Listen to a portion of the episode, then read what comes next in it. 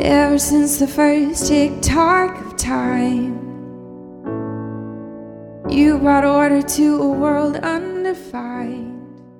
Welcome to the Genesis West podcast. Welcome to the Genesis West podcast. Welcome to the Genesis West podcast. Our, teaching, team is made up of men and women who love asking probing questions of each week's scripture portion, to To which our community, responds. responds with curiosity, courage, and a desire to, to expand, in faith. hope, and love. We follow the Revised Common Lectionary, and we follow the church calendar. because they anchor us in something which can hold us, no matter what life throws our way. We exist to join God's work of cultivating new beginnings in all of us, everywhere. Cultivating new beginnings in all of us, everywhere. We exist to join God's work of cultivating new beginnings in all of us everywhere. We hope you enjoy this week's teaching. We hope you enjoy this week's teaching. We hope you enjoy this week's teaching. Good morning, Genesis family. My name's Jenny. And before I read the scripture, I just want to go over the rules of the game. So, to be clear, the game is reading scripture out loud in front of a lot of people. So, the rules are the reader gets to pronounce weird biblical names however she wants. The listener, for all of you, there will be no hissing, there will be no sniggering. Sniggering's in us, we know this. There will be no um, critical comments, snarky remarks. There will be um, supportive, encouraging, giggling, heartfelt for sure. Okay, we good on the rules? All right, let's go. So, our reading this morning is from Haggai. Okay, it was a test. Good job. Our reading this morning is from Haggai, chapter 1, 15 through 2, 9. In the second year of King Darius, on the 21st day of the seventh month, the word of the Lord came through the prophet Haggai Speak to Zerubbabel, son of Shealtiel, governor of Judah, to Joshua, son of Jozadak, the high priest, and to the remnant of the people. Ask them, Who of you is left who saw this house in its former glory? How does it look to you now? Does it not seem to you like nothing? But now be strong, Zerubbabel, declares the Lord. Be strong, Joshua, son of Jozadak, the high priest. Be strong, all of you people of the land, declares the Lord, and work, for I am with you, declares the Lord Almighty. This is what I covenanted with you when you came out of Egypt, and my spirit remains among you. Do not fear. This is what the Lord Almighty says In a little while, I will once more shake the heavens and the earth and the sea and the dry land. I will shake all nations, and what is desired by all, na- by all nations will come. And I will fill this house with glory, says the Lord Almighty. The silver is mine, and the gold is mine, declares the Lord Almighty. The glory of this present house will be greater than the glory of the former house, says the Lord Almighty. And in this place I will grant peace, declares the Lord Almighty. The word of the Lord. I almost didn't pick this passage simply because I didn't want to stick somebody with having to read those names. But it was too good. I had to go with it. Good morning, everybody. For those of you who don't know me, my name is Dan Cook, and I've been part of the Genesis West community pretty much since the beginning. I'm also in my third year in the Master of Divinity program at Bethel Seminary. And what you learn in the third year of the Master Divinity program at Bethel Seminary is that Greek prepositions are the work of the devil. They don't teach me that specifically. I sort of figured that out on my Greek is really hard. That's what I'm learning. It's very, very good. I enjoy learning it, but it's wow, it's a lot. What I really love about seminary is they give you all of these tools. But it's up to you then to take all those tools and put them together and try to make something practical and pragmatic that people can actually use. And that's the joy I get from being up here and being able to speak to you all. So I'm very, very grateful for the opportunity to be here. And I thank Steve for allowing me to do so. This text that we're looking at today from Haggai is an interesting one in that a lot of times when you're looking at Old Testament texts, there's a lot of translation. This fancy seminary term is hermeneutics that you need to do to that passage to get that idea, that theme, that word from God to apply to our current context. But once in a while, you run into a passage like this one where you can literally grab that idea out of the text, pick it up, and drop it right into our context, and it fits perfectly. And those passages are really worth paying attention to, I think. And that idea is simply this God is telling us not to get stuck lamenting things in the past, not to despair of what we lost to the point where we're not doing what we're called to do right here and now. To put it more simply, God's asking us to be here, now do the work that we're called to do and not be afraid because God is with us. So I want to start with a quick prayer and then we're going to dive into the text and see how that applies in these two contexts. May the words of my mouth and the meditations of our hearts be pleasing in your sight, Lord, our rock and our redeemer. Amen. So, I, like I said, that idea is simply be here now and do the work that you're called to do and don't be afraid because God is with you. So, how does that work in Haggai. Haggai is one of the minor prophets. The distinction between a minor and major prophet is simply how long of a scroll you wrote. So it's not that Isaiah is more important than Haggai, he just wrote a lot more. Why use four words when 400 will do? That kind of thing. Haggai is only two chapters long. It's not a terribly long passage, or the terribly long book in the Bible, but there's a lot packed into it. We're only going to concentrate on one specific section of it. Prophet Haggai was prophesying during what's called the post exilic period. Now, there was a handful of you, and I see some of you here today, that were with me when we were up at Covenant Pines and I gave a brief sermon, which was also set in the post exilic period. So, for those folks, it's going to be a little bit of review. And for the rest of you, I'm going to try and keep it as not dry as possible. But it's important to understand the historical context. The exile occurred during the mid 6th century BC.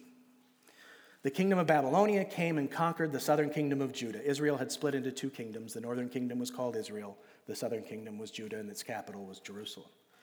Babylonia had come in and taken over Judah and had destroyed Jerusalem, had destroyed everything in Jerusalem, most specifically the temple, which was the center of Jewish identity at the time.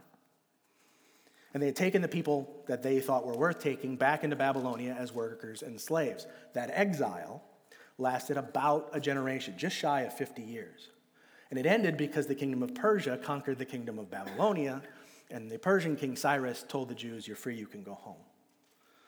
And so we're in this period of time after the Jews had returned to Jerusalem. If you're familiar with the book of Nehemiah, that tells the story of rebuilding the outer wall of Jerusalem to provide security. But there's a metaphor to it about rebuilding Jewish identity at the same time as the people of God. And we're further into that in this particular text. In fact, the dates that you heard right at the beginning tell us that. In the second year of King Darius, on the 21st day of the seventh month, the word of the Lord came to, through the prophet Haggai. What that tells us is that the Jews had returned to Jerusalem, had been there for a while, and are now laying the foundation stones for the new temple, again, the center of Jewish identity. So it's not just about building the physical building, but it's about rebuilding their identity as God's people. It's a very important time for them. You have this interesting mix of folks. You have folks that were very, very young when the Babylonians conquered Judah and were taken into exile and are now returning as much older folks. And you have folks that were born in exile and are now had grown up on stories of what the first temple looked like and the glory and the splendor of it and are now returning and trying to help rebuild that. and what you're finding, what they're finding is as they lay out these foundation stones, as they look at materials that they have on hand, as they look at the money they have to acquire the materials they're going to need, it dawns on them that this second temple is not going to match the first. It's not going to be as big, it's not going to be as splendid. It's not going to be as jewel encrusted.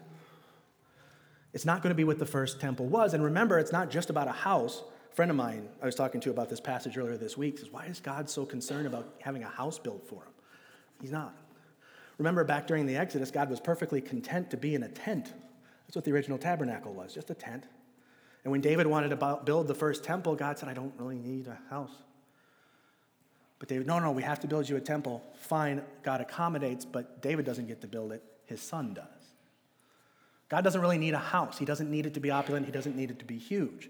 But again, this is metaphorical also. This is about Jewish identity. And so they're sitting there thinking, we've lost this first temple, we've lost this portion of our identity, and now what we're trying to rebuild isn't going to be as good as it used to be.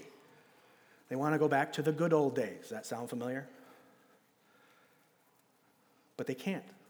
They simply don't have the stuff. And this is where they start lamenting this loss of this first temple. That lament turns into despair, and that despair gets them stuck to the point where they're not doing the work they've been called to do. And that's where God feels the need to interject.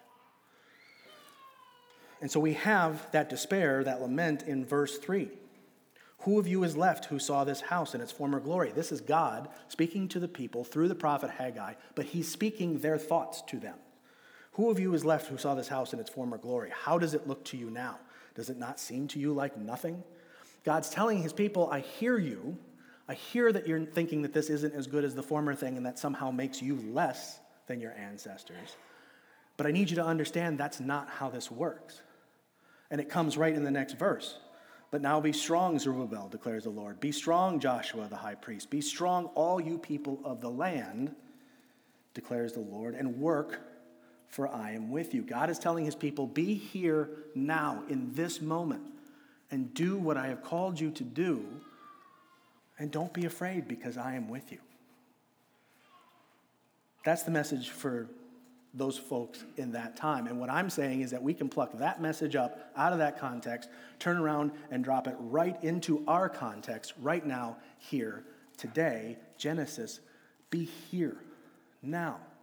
Do the work that you've been called to do, and don't be afraid because God is with you.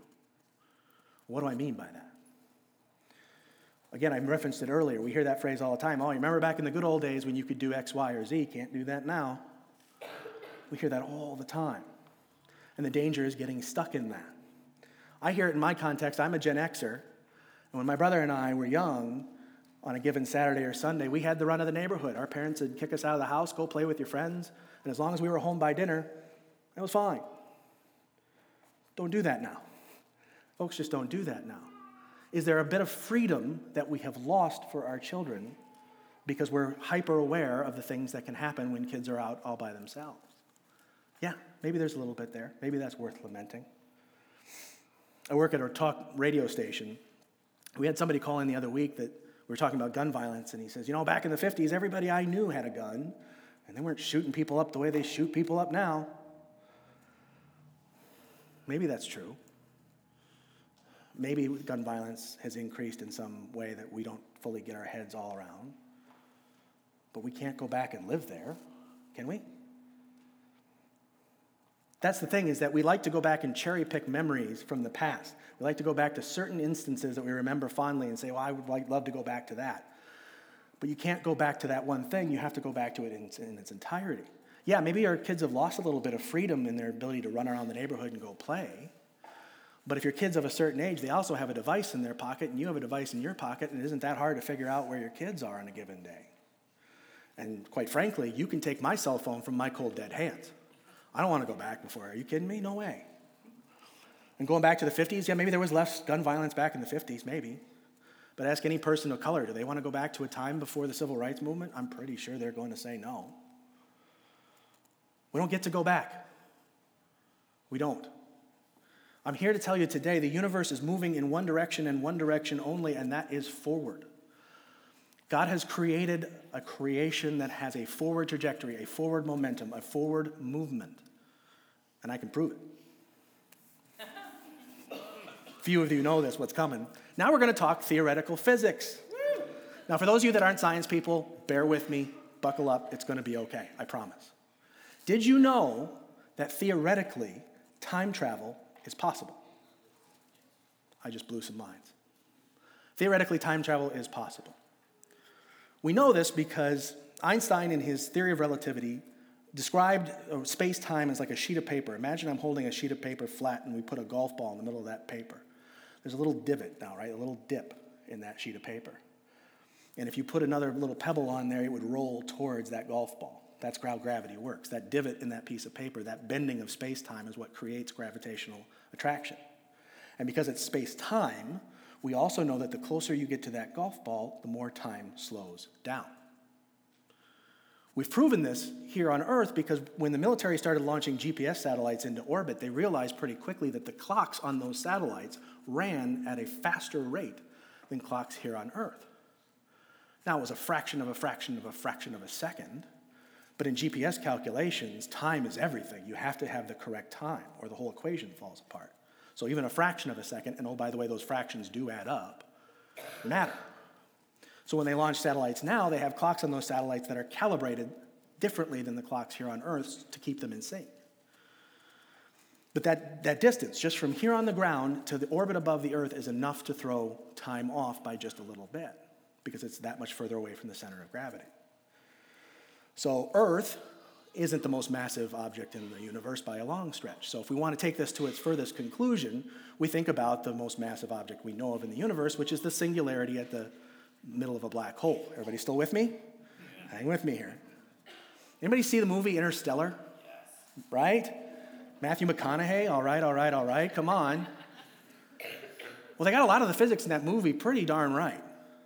And so there's at one point where there's these three astronauts on a mothership. They have to fly down to a planet. That planet is located just outside the event horizon of the black hole, meaning that it's just beyond the, the ability of the black hole to suck it in. But it's still very much affected by the gravity of the black hole.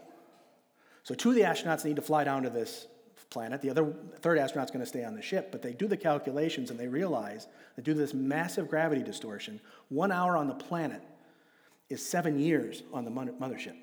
So they need to be quick about this. But it's a movie. So two of them fly down to the planet, drama ensues, and they're there longer than they intend. They're there about three and a half hours. And so what they realize is by the time they get back to the ship, the astronaut that they had left on the ship aged by 26 years. They're three and a half hours older. The other astronaut is 26 years older. They have effectively leapt forward in time. Because theoretically, time travel is possible, but only in one direction. We think of time travel, we think of H.G. Wells, right? You jump in the time machine, pull the lever, bam, you're back having dinner with Abraham Lincoln. It's not how it works. There's no theoretical model by which we can go backwards in time. And I contend that that's because God has imprinted on his creation this forward trajectory, this forward movement, because that's the direction he wants us to go. Okay, so maybe you're not a science person the last few minutes, just made you cross eyed. Okay, that's fine. It's in Scripture as well, the same idea. If you look at Acts chapter 17, verse 28, we find our life, our movement, and our very being in Christ. Christ, who John says in his gospel was the Logos that was present at creation, became a human being, took on flesh, was crucified, was resurrected, and now sits at the right hand of God. Christ's movement is in one direction and one direction only, and that's forward. If our movement is found in Christ and Christ's movement is forward, do the math. Our movement goes in one direction. It's not that the past is bad, it's not that we should ignore it. Nobody's saying that. But the problem comes when you lament the things that you've lost to the point where you start to despair over that and you get stuck back there and you're not doing the work that you've been called to do here. Be here now is God's message.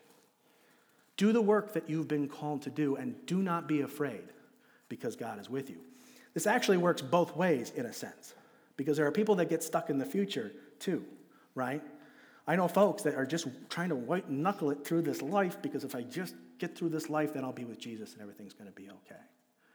That's just as distracting in the wrong direction. We are called to be here now and do the work that we've been called to do. And we shouldn't be afraid because God's Spirit abides with us. That's the message of the prophet Haggai. So, what about that work? What is that work? What is it that we are called to do? Well, the simple answer, of course, is to go to the Gospel of Matthew, chapter 28, verses 19 and 20. You may recognize these verses. Therefore, go and make disciples of all the nations, baptizing them in the name of the Father and of the Son and of the Holy Spirit, and teaching them to obey everything I have commanded you. It's the Great Commission. So, what does that mean? We often hear that phrase used with missionary work, right? Folks going overseas to spread the gospel. And that's great, noble, important work, and I'm not knocking it at all. But we get to be missionaries right here in our everyday lives as well. Everyone in this room has a job. That may be in a workplace, that may be as a stay at home parent, that may be as looking for a job. That's just as much a job as any other workplace. Everyone has a job, and there's, there's almost no other context of your life in which you come into more contact with more people than in your job. Whatever your job is, your vocation as a Christian, your calling as a Christian is to reflect God's love and peace and mercy to whomever you run into in this creation. And simply by living your life, doing your work in that fashion, reflecting, reflecting God's love and peace and mercy and grace. You're going to get a question sooner or later. Why, why are you doing that? Why, why, why, are you, why are you not skipping this, cutting this corner or doing this thing that everybody else does? And there's your door. There's your door opened. Because I'm a Christian, that's just not how I'm supposed to do it.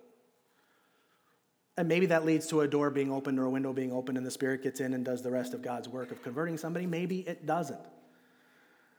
That's not your job. Your job is simply to be that reflection of God's love and grace and mercy and peace in this world. But it's not just that. This is Genesis Covenant Church, means we go back to the book of Genesis. Chapter 2, verse 15. The Lord God took the man and put him in the Garden of Eden to work it and take care of it.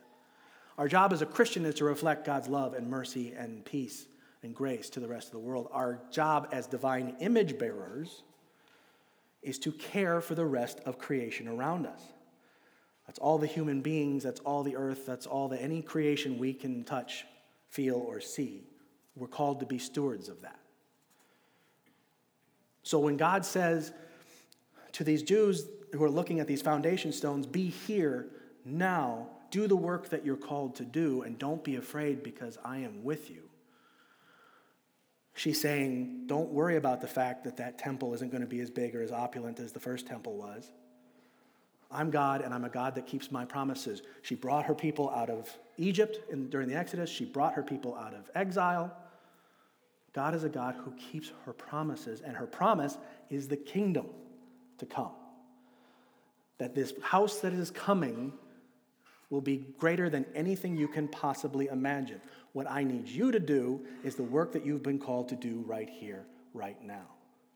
And in that reflection of God's grace and peace and love, and in caring for creation, we get to bring about a little bit of the kingdom right here, right now. That's our calling. That's what God is saying to us. Be here now and do the work that you've been called to do to help bring about that little piece of the kingdom here and now. God will bring about the kingdom in its full glory here as it is in heaven when his time comes. But for us here now, we get to bring about a little piece of that each and every one of us. And sum total that together, that could be something very, very, very special. God is saying to those folks, and God is saying to us, be here now. Do the work that you've been called to do, and do not be afraid because God is with you. Amen. Amen. Endings are a place where life is remade. Thank you for listening to the Genesis West podcast. If, if you, you, find, find yourself, yourself nearby, nearby on Sunday, we'd love for you to join us for worship. We meet at Elam Church Center in Robbinsdale, Minnesota. If you, if have, you have, any questions, questions or would like to connect with us, please visit us at www.genesiscov.org.